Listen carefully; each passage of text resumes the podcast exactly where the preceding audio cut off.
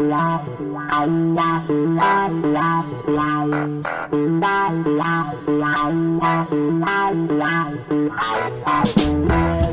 welcome to Podcast by They. Today is June fourth, if I'm not mistaken. I'm in the beautiful, beautiful town of Half Moon Bay. I have a wonderful opportunity to uh, interview uh, Eric DeBode. Uh, he's the executive director of Abundant Grace Coastside Workers. Welcome to Podcast by the Bay. Thank you. We're here to talk about a, Abundant Grace Coastside Workers and what they do on the coast to help the people that are uh, immigrant workers, uh, homeless people, uh, people that are struggling with financial, uh, maybe some substance abuse too. So, uh, welcome. How did you, how Eric? How did you get here? I know you're living here in Half Moon Bay with your wife, and your wife, his name is Alice Lindsmeyer. Alice Lindsmeyer. Lindsmeyer, okay. Well, welcome. Um, how did your journey from Los Angeles end up here in Half Moon Bay? Well, uh, I've been working in the homeless community for a lot of years, and um, we were last living in Ventura County, and the opportunity arose for me to come up here and uh, and work uh, with the homeless. So we decided to come up here, and my wife worked mostly uh, from home with the Equitable Food Initiative, and then she travels somewhat to do farm worker leadership trainings, but mostly uh, I work out of the home and she works at home. Well, you know, the mission statement, I looked at your website, it says to accompany coastsiders experiencing homelessness, low income as they struggle to have a better life with a focus on employment, food, justice, health, skill training, community building, and other support. Can you kind of explain how the program works? Sure. So uh, Abundant Grace has two programs uh, where we take people uh, to do what we consider meaningful work. And um, we're trying to both connect people to the larger community through meaningful work, like the Clean Team, where we clean the coastal trail and the beach, and we try to make Half Moon Bay more beautiful. And the uh, partnership with Potrero Nuevo Farm, about ten minutes south of town, which we call our Full Circle Food Justice Program. We take people to work on a gorgeous organic farm three days a week. We grow and harvest over twenty thousand pounds of fresh organic produce each year, and we distribute it at five sites in Half Moon Bay to low-income families. So we think it's pretty unique, and it just, you know, we didn't plan it, but it just sort of happened that we began to bring people to help out at the farm, and then we raised money to provide a stipend for people. And uh, what we're doing is basically uh, giving folks who are experiencing homelessness an opportunity to work and to be part of a team and to have responsibilities and success. And um, at the same time, they're also helping feed their neighbors in need, which is something that we emphasize a lot, that they're part of a, an important web of relationships in the community that is uh, that means they're contributing to the betterment of their neighbors and the betterment of their community. How many people do you impact? And I also think there's surrounding cities like El Granada, Moss Beach, Pescadero. Tell us, uh, for the audience out there, uh, the community that you impact. And if, if, if I'm correct, and I could be inaccurate, I, I kind of looked at statistics. I think that coast is between eleven and fourteen thousand people, somewhere right around there. I could right. be off. Yeah, that's correct. Um, so the homeless community, we think, is approximately sixty people. That's folks who are camping out, uh, living in cars, couch surfing, and so on. Uh, the we we work with about fifty people per year uh, in our programs, fifty unique people, and Um, probably thirty are a lot of the core homeless that you see out in public and, you know, panhandling and walking the streets and that sort of thing. So we have a really good relationship with that uh, sector of the community. And um, along with impacting that group, I would say probably up to four thousand uh, low-income families are impacted by our work through our food distribution at five different sites, because we partner with Saint Vincent de Paul, where we bring produce, the Episcopal Church, where we bring produce, the Table of Plenty, dinner on Thursday nights in town, where we bring produce, and also we distribute uh, here and at the Lutheran Church. Well, I was impressed when I went on your website, and I encourage everybody to go on it. It's w w w dot abundant grace c w dot org. Um, it was inspiring to see the pictures and the people that you're impacting. Uh, do you see any common denominator for homelessness? Um, by that, what do you mean? Is it usually is it usually a financials thing, or is it a substance abuse? What are, what is the common denominator? Is there a, or is there a variety of it? Well, that's, that's always a, an important question and a very difficult question to answer, because there are so many very personal reasons that people end up homeless. Uh, they may have to do with childhood trauma, mental health, substance abuse, job loss. You know, there's just there's just a lot of reasons. However, the main reason people are homeless, in my opinion, is a total lack of affordable housing for the last thirty years. There's been a lack of, of, of motive for this country to invest in real affordable housing, which we used to do. And then, of course, everyone knows about uh, the collapse of the mental health services infrastructure in our state and across the country. So that's the real problem, in my opinion. Um, we, we do not invest in real affordable housing for people, and so housing is skyrocketing instead of having some kind of stable, lower-end uh, accessibility for people. And then folks that really do need mental health support have a tremendously difficult time accessing it. Well, I'm glad you bring up the point about mental health. I think the mental health thing has been a struggle throughout the United States, and especially in California. I know I can remember the time when, at that time, was our governor, uh, Governor Reagan, took away the, uh, uh, put a lot of the mental illness on the streets, which was Lynette Fromm, Juan Corona, and stuff like that. And we still haven't recovered from that, I think. No, we have not, and it's it's important to remind everyone that the term homelessness uh, was coined in nineteen eighty, and it coincides with the collapse of homelessness and the increasing lack of affordable housing. Let's talk about the transitional housing, because you've just brought up some really valid points of uh, of financial, um, uh, mental illness, substance abuse. Do you have some transitional housing here on the coast? You don't have any locations. Do you have to refer them to somewhere over the hill in ninety, off ninety-two? There has not been um, an investment in any kind of shelter structure on the coast. Um, and we have a, a fair amount of affordable housing. Uh, a lot of it is uh, connected to agriculture, so Moonridge, Main Street Apartments, um, senior housing, and these are extremely important for a lot of people, but they're still it's still not enough.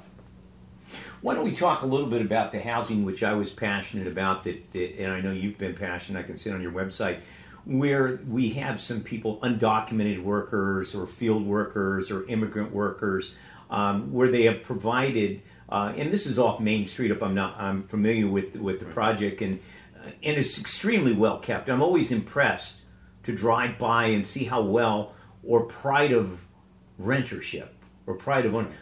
Tell the audience a little bit about that, because you know the people on the other side of the hill, you're in a little bit of a different environment, even though you're struggling with the same problems that they're struggling with over there on off of uh, in San Mateo and San Carlos and Burlingame. So tell us a little bit about that project, because I think that's an outstanding accomplishment.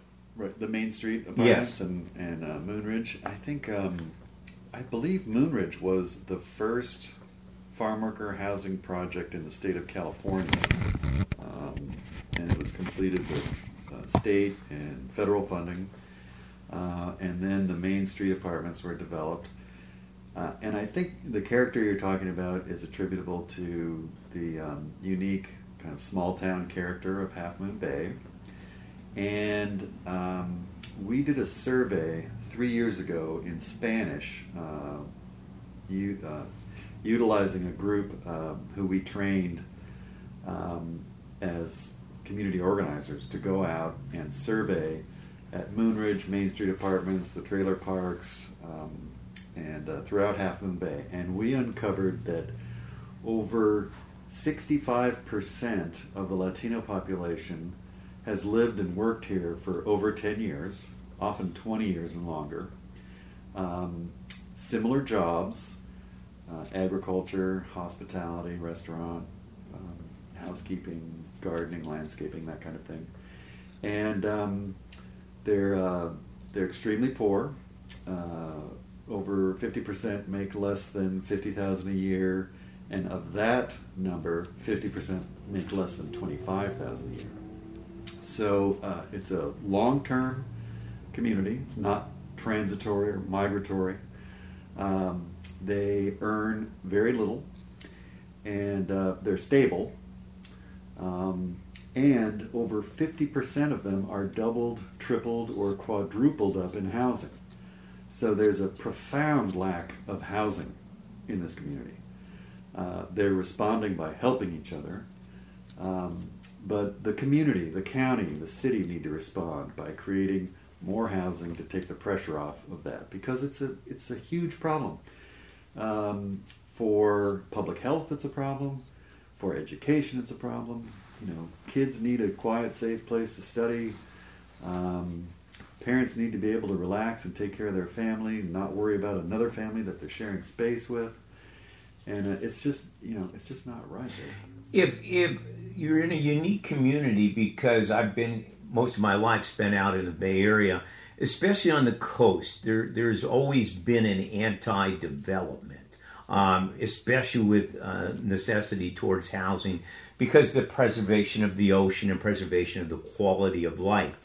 In your opinion, um, in an ideal situation, how many units do we need to build on the coast to be able to have um, enough housing or affordable housing?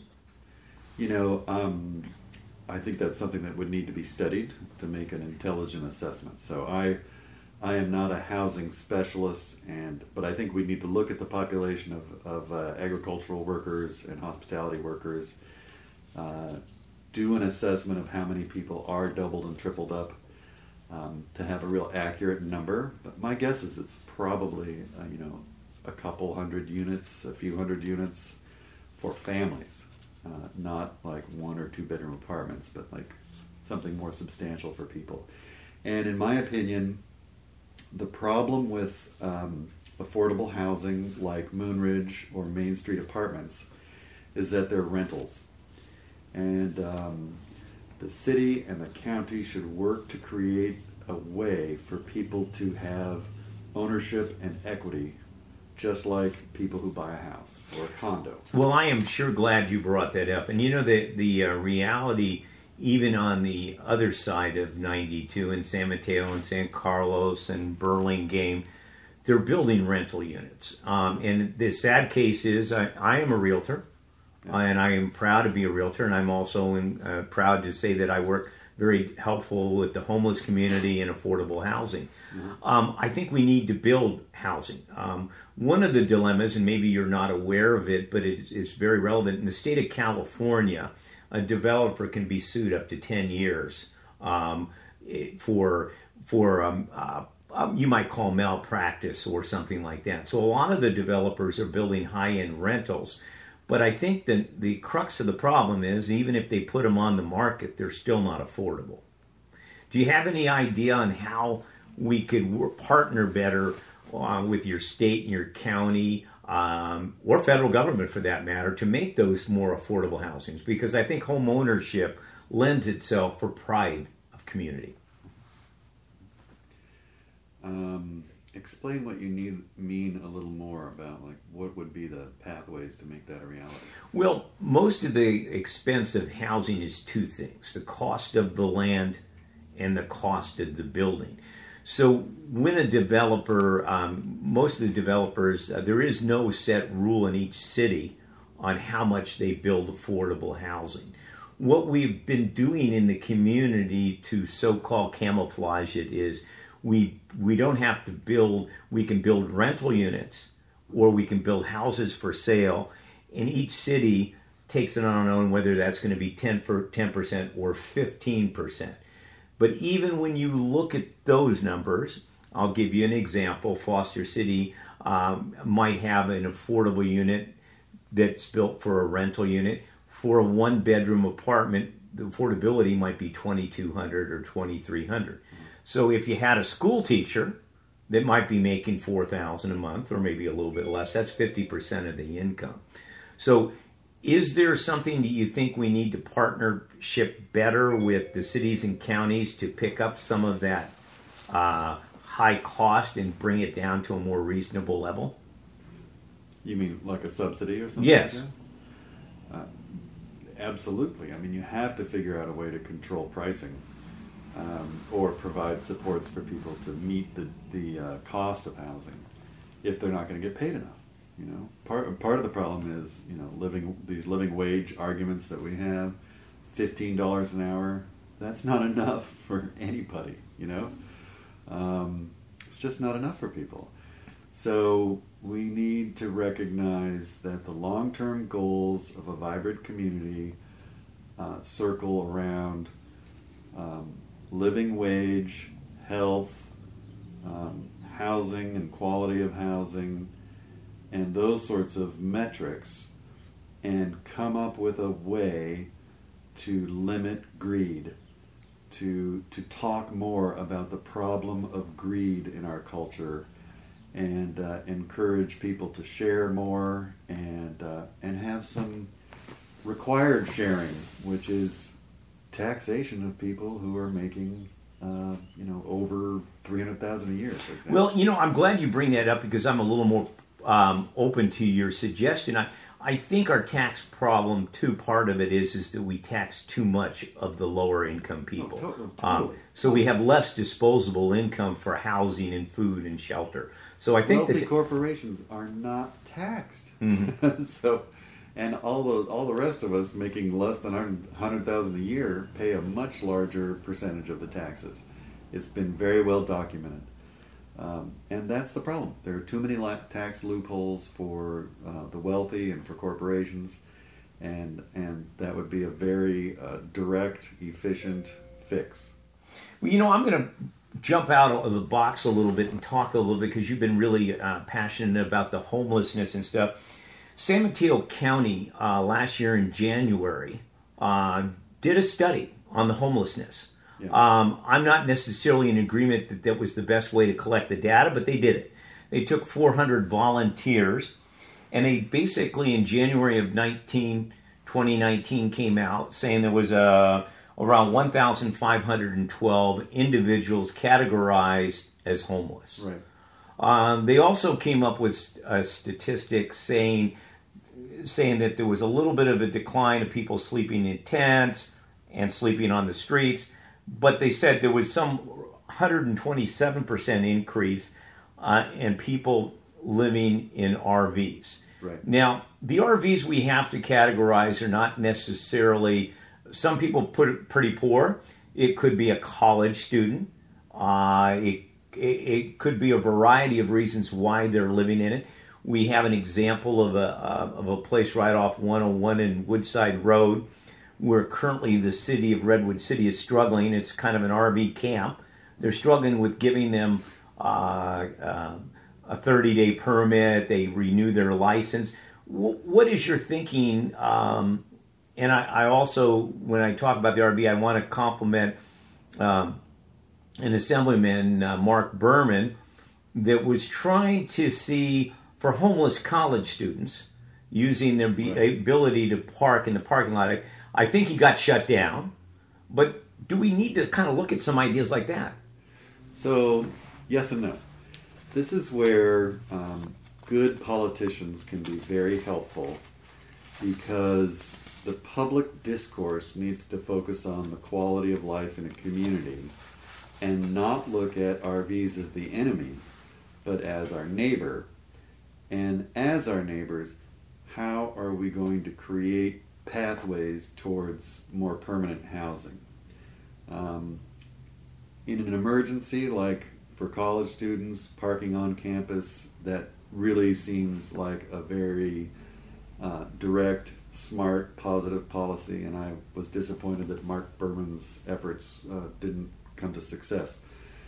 But um, really, people in the community need to talk about neighbors and R Vs and how we're going to create a way for people to have adequate housing. Um, we don't need to make it illegal to park on the street in an R V or that sort of thing. We need to have relationships with people to help them get through. Like, look, see that woman right there in the van? Yes. She uh, she she's part of our employment programming regularly. Um, she's in her sixties, I believe, um, and uh, she'd love to be able to be in an apartment or a house, but she does not have the resources. She's she's got some health issues. Um, she doesn't have any savings anymore. She lives in the in the van. It's an old van. Uh, she's had some repairs in the last few years just to keep it running. Somebody ran into her in the back of the van uh, just this year and caused some damage, which set her back. You know, what do you? Is she a, a, a horrible person? No, she's a very she's a very kind, caring person. Um, she's just trying to make it, but she doesn't have any resources. So how do we? How do we have like case managers from social service agencies work with her to sign her up for housing voucher to get her into a place? It's a long process, and often it's not successful. So, uh, but the community needs to view her not as an enemy, but as an asset, as a neighbor, right? And um, if we don't want R Vs on the streets, we need to get to know her and figure out what she needs to move into a place, right? And that might mean that the city and the county need to work together to create more affordable housing, long-term planning, and then gradually start um, processing people through the application process so that they can get housing. You know, we were talking earlier a few minutes ago about the, the minimum wage. What do you think is, in, in, in, in my analysis, uh, I came up with a figure, but I'm curious what your figure is. In an hourly rate, what do you need to make to live, let's say, in Half Moon Bay? How much money do you think per hour you need to, to afford that one-bedroom apartment? Is that twenty dollars an hour, twenty-five dollars? It's probably forty dollars an hour. forty dollars an hour. I think. You know, yeah. I, I don't make that much. But, uh, you know, my wife and I both work. Um, We spend almost all of our money every month, you know, just to just to make it. We have two kids. We live simply. Um, you know, it's it is not easy, and a lot of people make more than forty dollars an hour, and uh, they don't have these worries, anxieties, and concerns. But we need to cultivate a public sense of the common good and compassion for those who are struggling with those concerns, so that as a community we make a better decision. We don't just we don't just look at people in vans or camped out and go, well, thank God it's not me, you know. Um, but to really develop a sense of empathy and um, and then action based on that. You know, I we're re, we're going through the process of the census right now. Uh, San Mateo County is at approximately seven hundred seventy thousand people. I did a little mathematical thing, and I don't. I think it's off. Um, if if we look at the amount of people they're saying in San Mateo County are only fifteen hundred people, I'm scratching my head. I don't believe it. Um, I think it's substantially higher than that. And I think these are maybe people sleeping on a couch, or um, maybe they're sleeping in their car. So do you have any idea on the many years that you've worked in the homelessness on, on what you feel might be the homeless population? Because you would think, if I did the math, that's less than a, a half of a one percent of of nothing, even though it's a substantial amount of people. I think the fifteen hundred people approximately that the county came with is not even close. What's your opinion? Uh, so my sense, and mostly it's from working uh, collegially with other um, executive directors of social service agencies and, and people that are in this line of work who are who are focused more broadly Um, on the reality, is that that's fairly accurate. It may be a little higher. I don't think it's profoundly uh, off. Um, we do have a much smaller population of folks who are homeless than San Francisco and other areas. We um, we have a good record in this county of quickly providing housing and shelter, even if it's transitional, to families with children. And uh, so a lot of the folks who are out on the streets are single or couples. And uh, I think it's an important number to, to throw out and say it's fifteen hundred.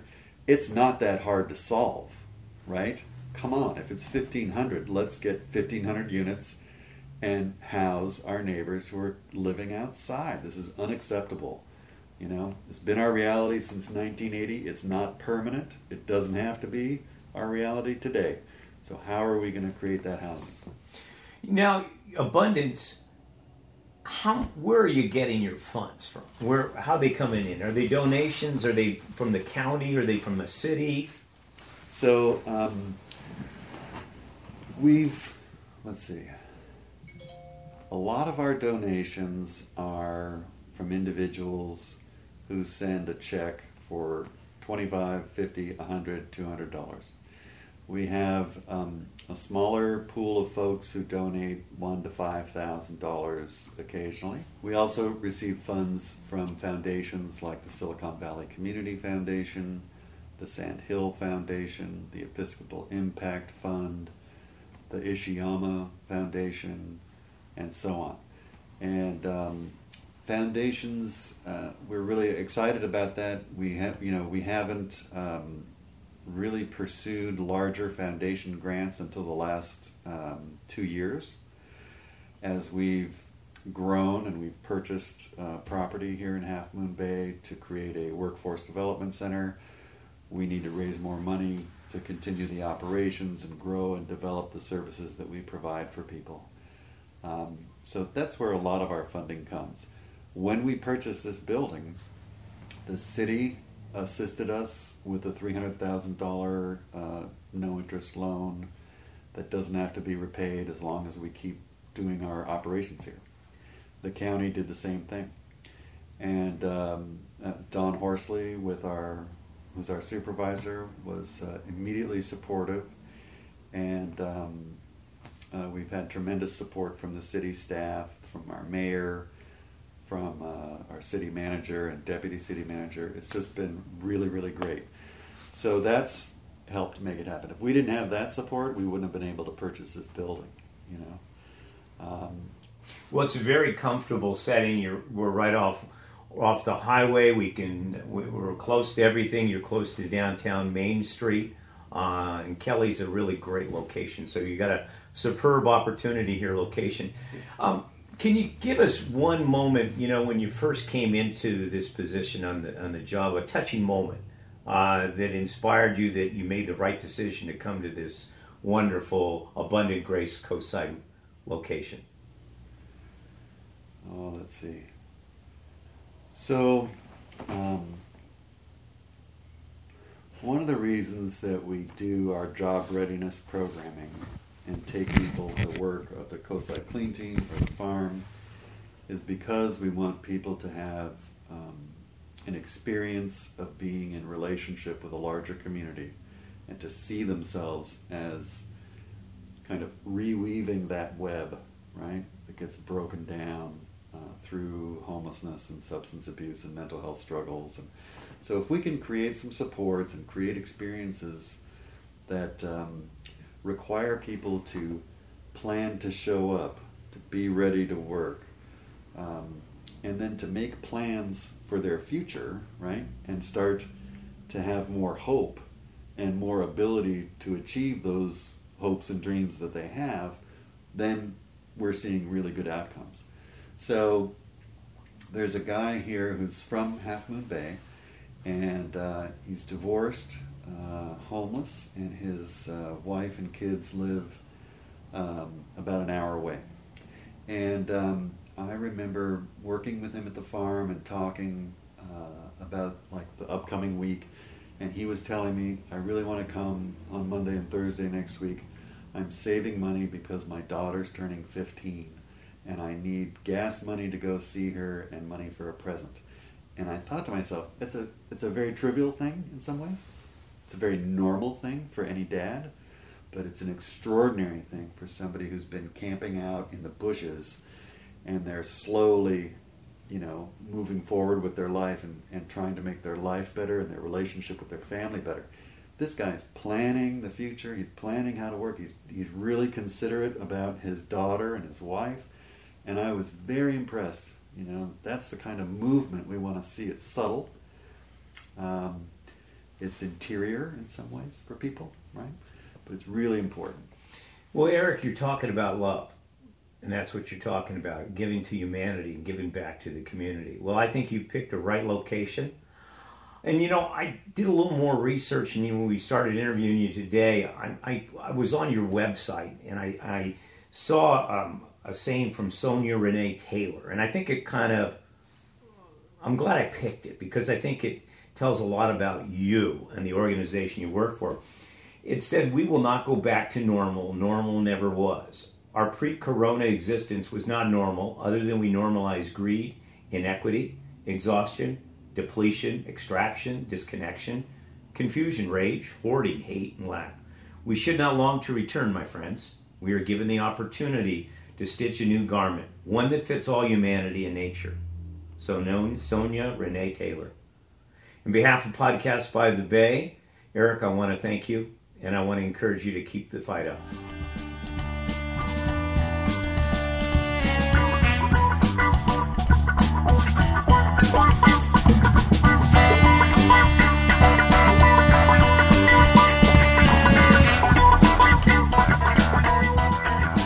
Thanks for listening to this episode of Podcast by the Bay.